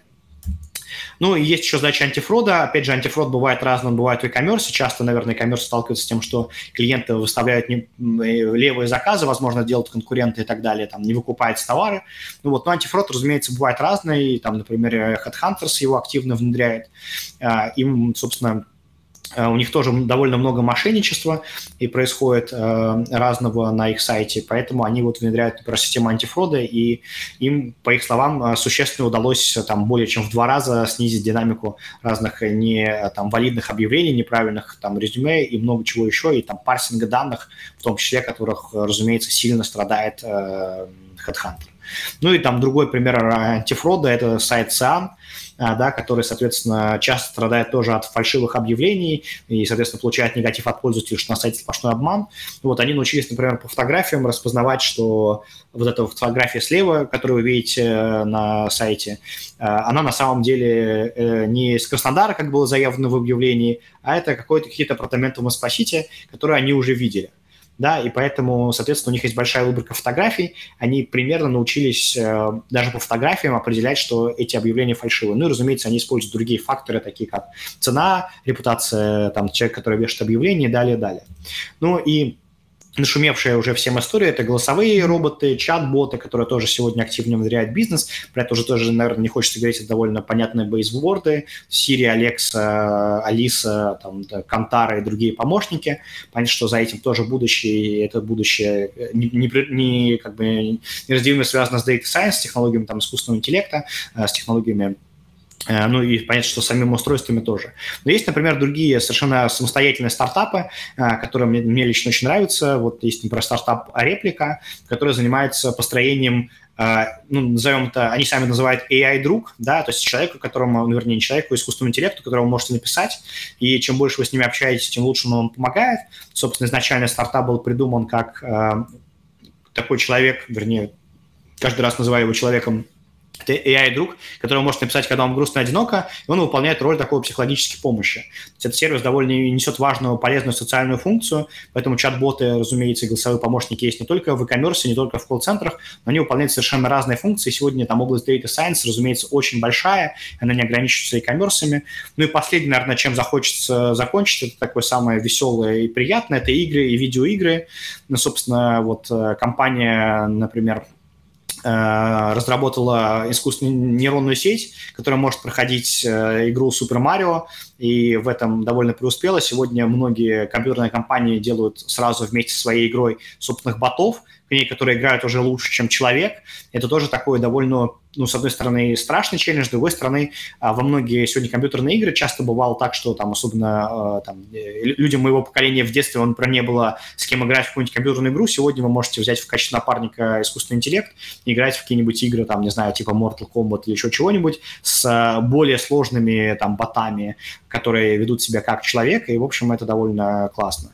Ну и нашумевший тоже пример, про него много говорили, это Альфа Zero, который сейчас играет в шахматы и, соответственно, который обыгрывает, понятно, людей, а предшественником стала AlphaGo от DeepMind, а, которая в 2015 году обыграла, собственно, одного из э, одну из самых сильных игроков в Go, и тем самым, в общем, показала, что искусственный интеллект может э, выигрывать у человека даже самые сложные игры, которые, казалось бы, нерешаемы. Ну, разумеется, после этого случился бум разных технологий, вот как раз использования в играх. Вот. Э, и последний слайд, предпоследний, вернее, прошу прощения, которым хочется завершить, что Data Science – это на самом деле большая боль. То есть я рассказывал здесь много кейсов, как все замечательно, прекрасно, как он внедряется в разные, в разные области. Но, тем не менее, это довольно большой и сложный процесс. Требуется как специалисты, менеджера, так и там, практики, связанные с внедрением, так и требуется большое понимание бизнеса, влияния конкурентов, внешних факторов, которые нужно тоже как-то учитывать. Поэтому, когда вы будете внедрять Data Science, приготовьтесь, что это такой же тяжелый, не знаю, процесс. Mm-hmm. Ну, опять же, там, на примере e-commerce, когда вы переходите с одной версии 1С на другую. Вот, наверное, внедрение Data Science по степени боли, по степени ужаса и проблем довольно похож на это, хотя Data Science кажется высокотехнологичной историей, тем не менее, там очень много таких сложных маленьких нюансов, с которыми вам придется побороться. Ну и заключение, Data Science это в целом не страшно, Data Science, очевидно, нужен бизнесу. А, без хорошего менеджера по управлению Data Science, скорее всего, у проектов почти нет шансов. То есть если собственник или там менеджер не вовлечены со стороны бизнеса и не понимают, как с этим работать, не хотят разобраться, не хотят помочь Data Scientist, ну, естественно, сам Data Scientist часто не очень там э, э, с хорошими коммуникативными скиллами может задать правильный вопрос, правильно разобраться в бизнесе, то проекты практически нет шансов. Поэтому, собственно, я надеюсь, что меня слушают больше там менеджеров, э, чем Data Scientist. Я думаю, что Data Scientist меня слушают мои другие лекции больше по хардам. Тем не менее, вот э, прошу менеджеров обратить на это внимание. Если там вы услышали сегодня много каких-то новых слов, ну не поленитесь, потратьте 10 минут хотя бы разобраться, что это такое, возможно, вас это заинтересует. Четвертое и важное – это внедряйте культуру сбора данных уже сейчас, даже если вы не видите, где сегодня можно будет применить Data Science, возможно, вы примените где-то завтра. Возможно, если вы пишете разговоры ваших операторов в колл-центре, это может стать обучающей, хорошей обучающей выборкой для вашего чат-бота или голосового помощника и так далее. Поэтому не выкидывайте данные, если у вас есть такая возможность. Да, просто думайте, что все данные рано или поздно там, человечество научится в том или ином виде использовать. Ну, используйте Data Science как инструмент, а не как цель. То есть, если вы понимаете, что это именно то, что вам нужно для решения задач, разумеется, стоит этим воспользоваться. Если вы видите какие-то другие способы, рассмотрите их тоже. У меня на этом все. Надеюсь, это было интересно и не так скучно, как обычно, когда рассказывают гики про какую-нибудь нейронную сеть и про, не знаю, градиентный бустинг. Вот. Эм, спасибо большое за внимание. Угу. И на слайде, да, на всякий случай мои контакты, но я думаю, что они будут и под видео, и mm-hmm. у меня довольно редкая фамилия, мне легко найти в интернете, можно найти мой сайт, можно написать мне в Facebook, в Telegram, я всегда отвечаю всем. Угу. Отлично, спасибо. А, давай, хотелось бы все-таки а, разобраться лучше на конкретном примере. Я предприниматель, собственник бизнеса. Да. Я вроде как работаю с данными. Может быть, секретарь собирает а, все Excel в одну папку. А, может быть, мы вчера только говорили о CDP, мы используем CDP-платформу. А, все-таки, если я решил вывести вот после сегодняшнего эфира разговора с тобой работу с данными на какой-то новый уровень, с чего mm-hmm. мне нужно начинать? искать человека, который придет сам и расскажет мне, что, Борис, вам в вашем бизнесе нужно вот так-то, так-то, так-то работать с данными. Или все-таки тоже использование той же CDP, возможно, прогнозирование маршрутов для логистов, это уже и так работа с данными. Да, давай, наверное, я... Просто есть разные подходы. Мне кажется, что стоит идти от проблемы. То есть ты, э, как собственник бизнеса, наверное, хорошо ощущаешь, где у тебя, опять же, ты общаешься с конкурентами, ты знаешь, какая примерно там условно стоимость логистики на заказ у вас и у ваших сопоставимых конкурентов. Вот. Ты там, наверное, примерно можешь оценить. Или другой вариант, тебя это, такая стоимость устраивает или не устраивает. Да, дальше мы говорим, окей, допустим, ну, допустим, на примере логистики или на каком хочешь примере, неважно, а мы понимаем, что нас по какой-то причине не устраивает. Либо конкуренты делают дешевле, либо мы сами понимаем, что у нас просто плохо получается. Первое, что стоит сделать, посмотреть, есть ли такие сервисы, которые решают эту проблему. Если мы говорим про логистику, такие сервисы есть. Э, там э, есть Verout, например, есть Яндекс Маршрутизация, есть много других. Там есть Optimize, который канадский стартап российских ребят. Кстати, раз уж мы про это заговорили, у меня просто я делаю метапы по Data Science в логистике. Вот, он будет 23 сентября, там как раз э, ребята будут про это рассказывать, какие там вообще в целом есть успехи. Вот, поэтому такие стартапы есть, точно так же, как есть AI-стартапы в маркетинге, есть, соответственно, AI-стартапы для чат-ботов и так далее. Какие-то решения есть. Да, можно начать просто с этого и сказать, окей, давайте теперь попробуем оценить внедрение внешних подрядчиков. Это самый простой вариант для собственника бизнеса. Очень понятно, заплатил денег, получил какой-то результат. Вот. А дальше, если ты понимаешь, что, ну, собственно, если тебя это устраивает, то все, в общем, в целом проблема решена, да? Если тебя это по какой-то причине не устраивает, ты не хочешь платить условному, не знаю, сервису по предоставлению рекомендательных систем а, X тысяч рублей каждый месяц, э, где непонятен эффект, ты можешь обратиться к каким-нибудь консультантам, специалистам и сказать, слушайте, а давайте мы оценим собственную разработку. Сколько нам будет стоить денег разработка, какие мы примерно ожидаем результаты, и а, таким образом рассмотреть. Потом, вот здесь важный момент, что, да, или там, третий вариант, пойти к внешнему консультанту, если ты сам не видишь никаких проблем, ты считаешь, что твой бизнес идеальный, но что таких активных предпринимателей еще не встречал, которые бы были всем довольны, да, то есть всегда есть какая-то зона недовольства. Он тебе может сказать, окей, смотри, вот твой секретарь, например, да, собирает там данные о продажах на маркетплейсах, какой-нибудь excel -чик и у вас в целом это небольшая доля, сегодня 3%, ну, в общем, в целом на это можно так объективно забить, ну, потому что это небольшая доля, там усилий. Но давай подумаем на 5 лет вперед, какая доля твоих продаж будет на маркетплейсах. Ну, наверное, там процентов 20 или 10. А вот там уже будет штука. Вот давай попробуем, пока это небольшая доля, начать нормально собирать данные, сделаем небольшой пилот, на этих трех процентах покажем небольшую эффективность, если мы поймем, что, во-первых, мы там можем делать большую эффективность, возможно, ты сам захочешь, чтобы это было не 3%, а 5% или 10%. Да, поэтому в этом смысле стоит, опять же, а, посмотреть на конкурентов, а, б, поискать проблемы в себе, в, обратиться к внешним консультантам. Кажется, что можно воспользоваться всеми тремя способами, в общем, это не, не требует большого там числа усилий. Ну и, разумеется, опять же, еще раз повторю, что есть на многие задачи уже есть сегодня какие-то стартапы, которые это худо-бедно делают. Угу. Ну, то есть, по сути, если основная задача стоит «хочу больше прибыли», окей, я посмотрел на конкурента, у него прибыль выше, например, да, на том же обороте. А да. Дальше я начинаю анализировать а, доходы и расходы. И по основным статьям фактически рассматриваю возможность э, там, либо сокращения затрат, либо увеличения дохода от продаж какой-то, например, конкретной услуги или категории за счет какой-то работы с данными. А, да. Дальше каждый из этих проектов я рассматриваю, как ты сейчас сказал, я просто для себя, наверное, может быть, для зрителей и слушателей хочу конкретизировать. Дальше под конкретную э, возможность я ищу готовое решение, которое можно было бы использовать, соответственно, общаюсь с этой компанией и понимаю, насколько она сможет действительно дать какой-то значимый результат на вот этой моей проблеме и, может, приглашаю какого-то консультанта. Консультанта, кстати, по Data Science я не знаю, разве что ты, правильно? Ну, на самом деле нет. Мне кажется, что, а, опять же, это может быть сильный аналитик. То есть я, ну, в России, мне кажется, есть три человека еще, может быть, два. Вот. На самом деле, да, довольно такая редкая штука, потому что все сильные Data Science, как правило, работают в компании э, где-то, поэтому я решил работать э, в собственном ВП, чтобы помогать вот как раз разным бизнесам, чтобы не, не все самые сильные технологии уходили в Яндекс, Mail.ru Group, Тинькофф, Сбер и так далее. Поэтому, да, можно обратиться ко мне, но я вот точно не, не продаю свои услуги. Это, э, э, э, это, эта встреча была не для этого, а скорее обозначить проблемы и риски, которые есть для бизнеса. Угу. Ну, а если говорить конкретно о задаче ценообразования, угу. а, многие участники ритейла, а, e-commerce, либо, с одной стороны, РРЦ, но про эту историю нет смысла да. говорить вообще, а, либо, ну, выставляют какие-то, там, проанализировав конкурентов, окей, пусть будет там плюс 20% и поехали, продаем как и все. А mm-hmm. Как эту задачу начинать решать все-таки? Вот. Можно я расскажу как коротенько классный свой кейс? Э, как раз Давай. я работал, работал с Бабаду. Ты, наверное, знаешь э, интернет-магазин. Э, да, Наташа. Вы, вы, вы, вы точно знаете, да, друг друга. Вот. Мы как раз, собственно, я делал динамическое ценообразование для Бабаду, и мы нашли такой классный момент, что у нас было РРЦ на коляске.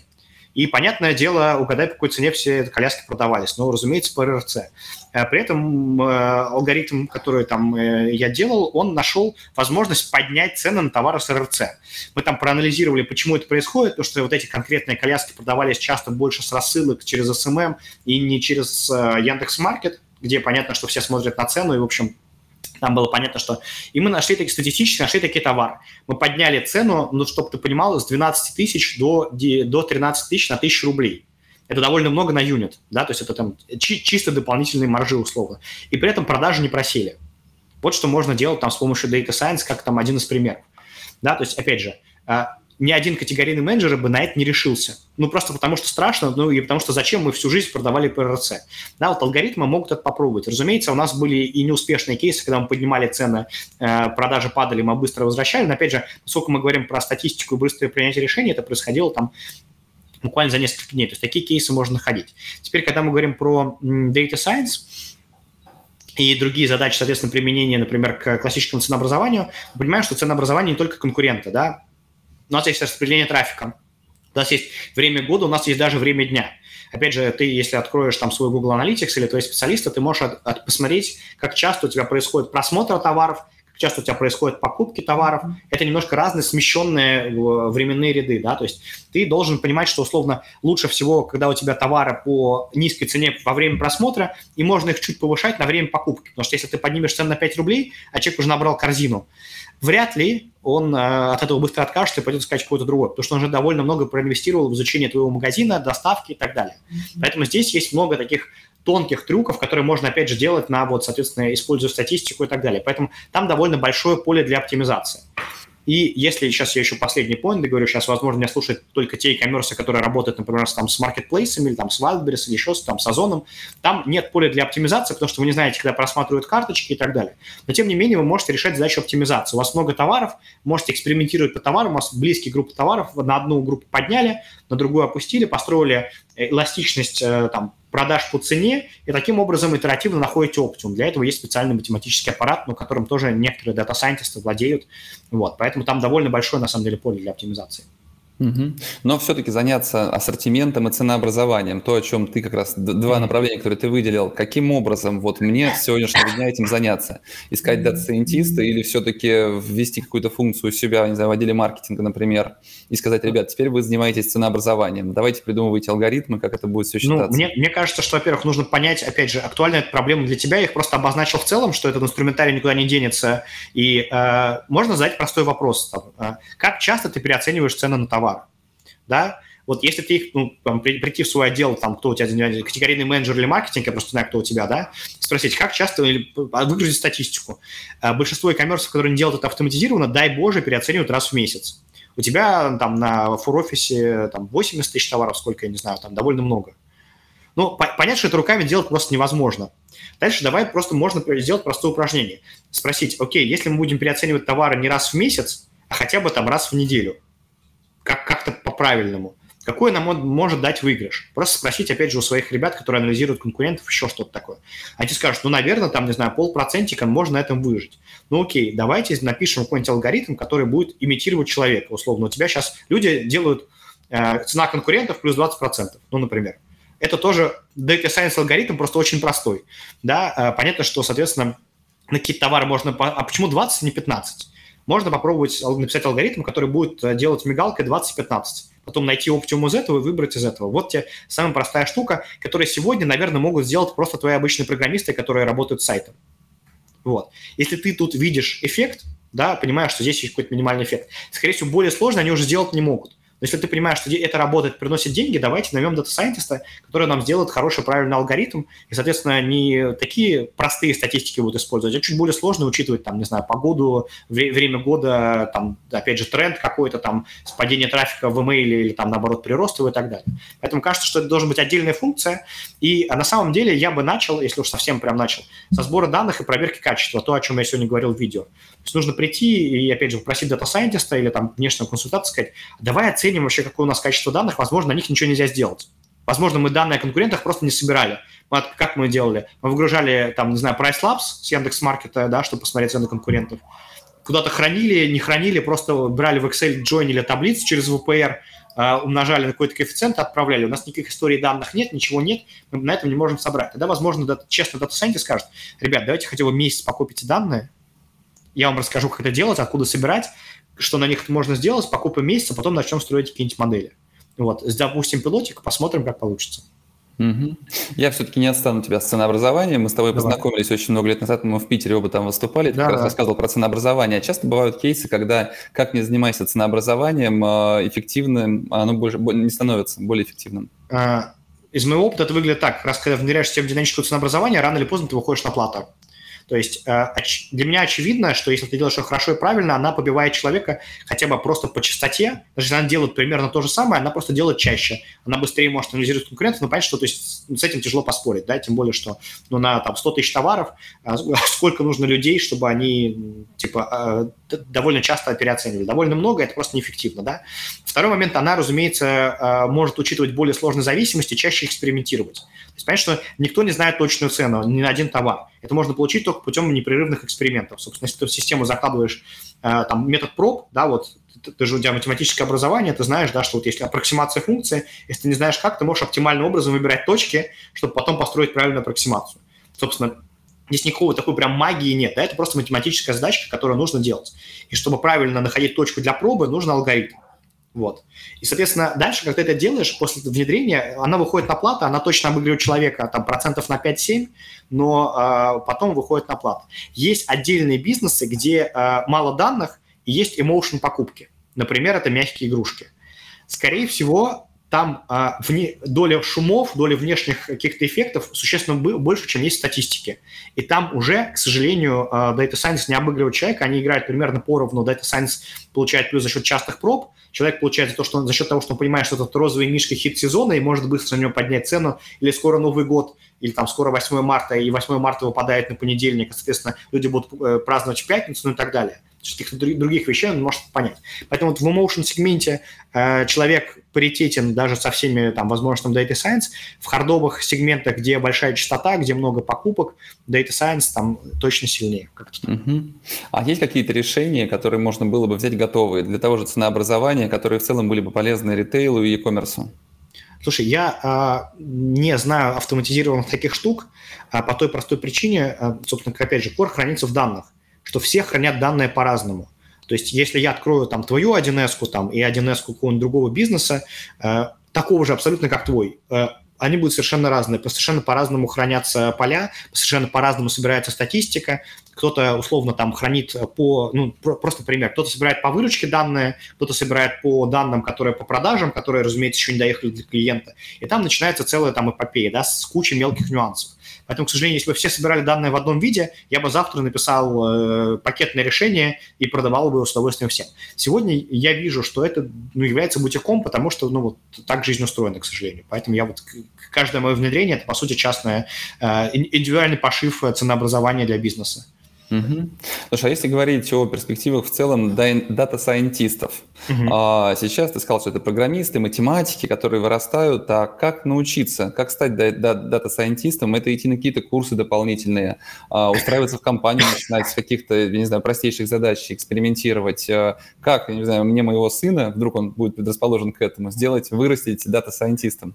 Слушай, ну опять, э, сегодня есть очень много курсов, вот просто э, вбейте курс по Data Science, и вы удивитесь, сколько их разных. Я там... Да их очень много, я вбивал, уже да. посмотрел, но ты понимаешь, да. это курс, а как именно стать тем дата-сайентистом, которого возьмут с руками вот. и ногами в любую, там, в Яндекс, в Сбер и так далее? Да. Вот мне кажется, что как раз должен быть микс понимания бизнеса и работы в бизнесе и э, фундаментального хорошего образования. Ну вот э, у меня, например, нет никаких сомнений, что там, закончив э, мехмат, да, и поработав немного в бизнесе, на любой позиции, в принципе, не принципиально какой. Это может быть там, условно, там, не знаю, даже перформанс-маркетолог или там директор по маркетингу, или операционный директор, или там логист, или там руководитель логистики, или вот кто-нибудь еще, который понимает, что жизнь устроена несколько по-другому, чем формула, да, то есть что в формуле F от X, а в жизни есть человеческие факторы, люди болеют, э, просто не выходят на работу по какой-то причине, там много чего случается, естественно, много шумов, или там люди, э, там, э, не знаю, начинают фродить, есть фродовые заказы, есть много других проблем, когда человек сталкивается с живыми проблемами и приобретает жизненный опыт, разумеется, такой data science стоит довольно много. Поэтому мое видение, что я не видел хороших scientistов, которые не работали бы в реальном бизнесе хотя бы чуть-чуть или очень глубоко в него погружались. Наверное, стоит сделать исключение. Здесь дата-сайентисты, которые занимаются computer vision, это распознавание образов. Там, скорее всего, им достаточно хорошо распознавать картинки, там все понятно. Но если мы говорим именно про дата-сайентистов, вот э, там, не знаю, которые занимаются прикладными задачами типа маркетинга, ценообразования, подбора ассортиментов, whatever, что-нибудь еще, то, разумеется, конечно, стоит поработать в бизнесе хотя бы годик, это там минимум какой-то. Вот. Можно, опять же, это чудесным образом совмещать.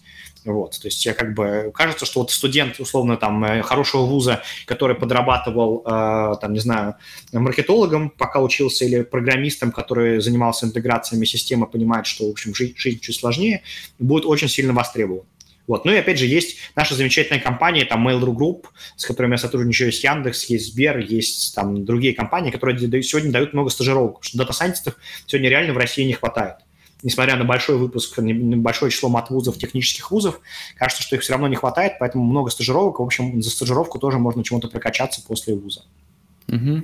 Спасибо тебе большое, Алексей. Интересное погружение такое в Data Science. Наверное, mm в первую очередь стимул заниматься данными, собирать их, обрабатывать и получать от этого результат. Спасибо тебе большое. Да. И, я думаю, до новых встреч. Поговорим еще обязательно тебе о Data Science. Вернемся большое. к этому. Да, хорошего дня. Всем mm пока. Пока. Ну, а я напомню, что презентация сегодняшнего эфира, а, которую использовал Алексей, а, будет доступна в нашем телеграм-канале, а ссылка на телеграм-канал есть на нашем сайте practicadays.ru, точно так же, как и ссылки на все платформы, где можно слушать, читать и смотреть Практика Days. Ну, а мы продолжим завтра в 10 часов утра. Подключайтесь. Всем отличного дня. Всего доброго. Спасибо, что дослушали этот выпуск до конца. Ставьте оценки, пишите комментарии, отмечайте нас в соцсетях. Это поможет новым слушателям узнать в подкасте. Список всех прошедших и программы предстоящих эфиров размещены на нашем сайте practicadays.ru. Наверняка вы найдете там те компании и тот опыт, которые будут интересны и полезны именно вам.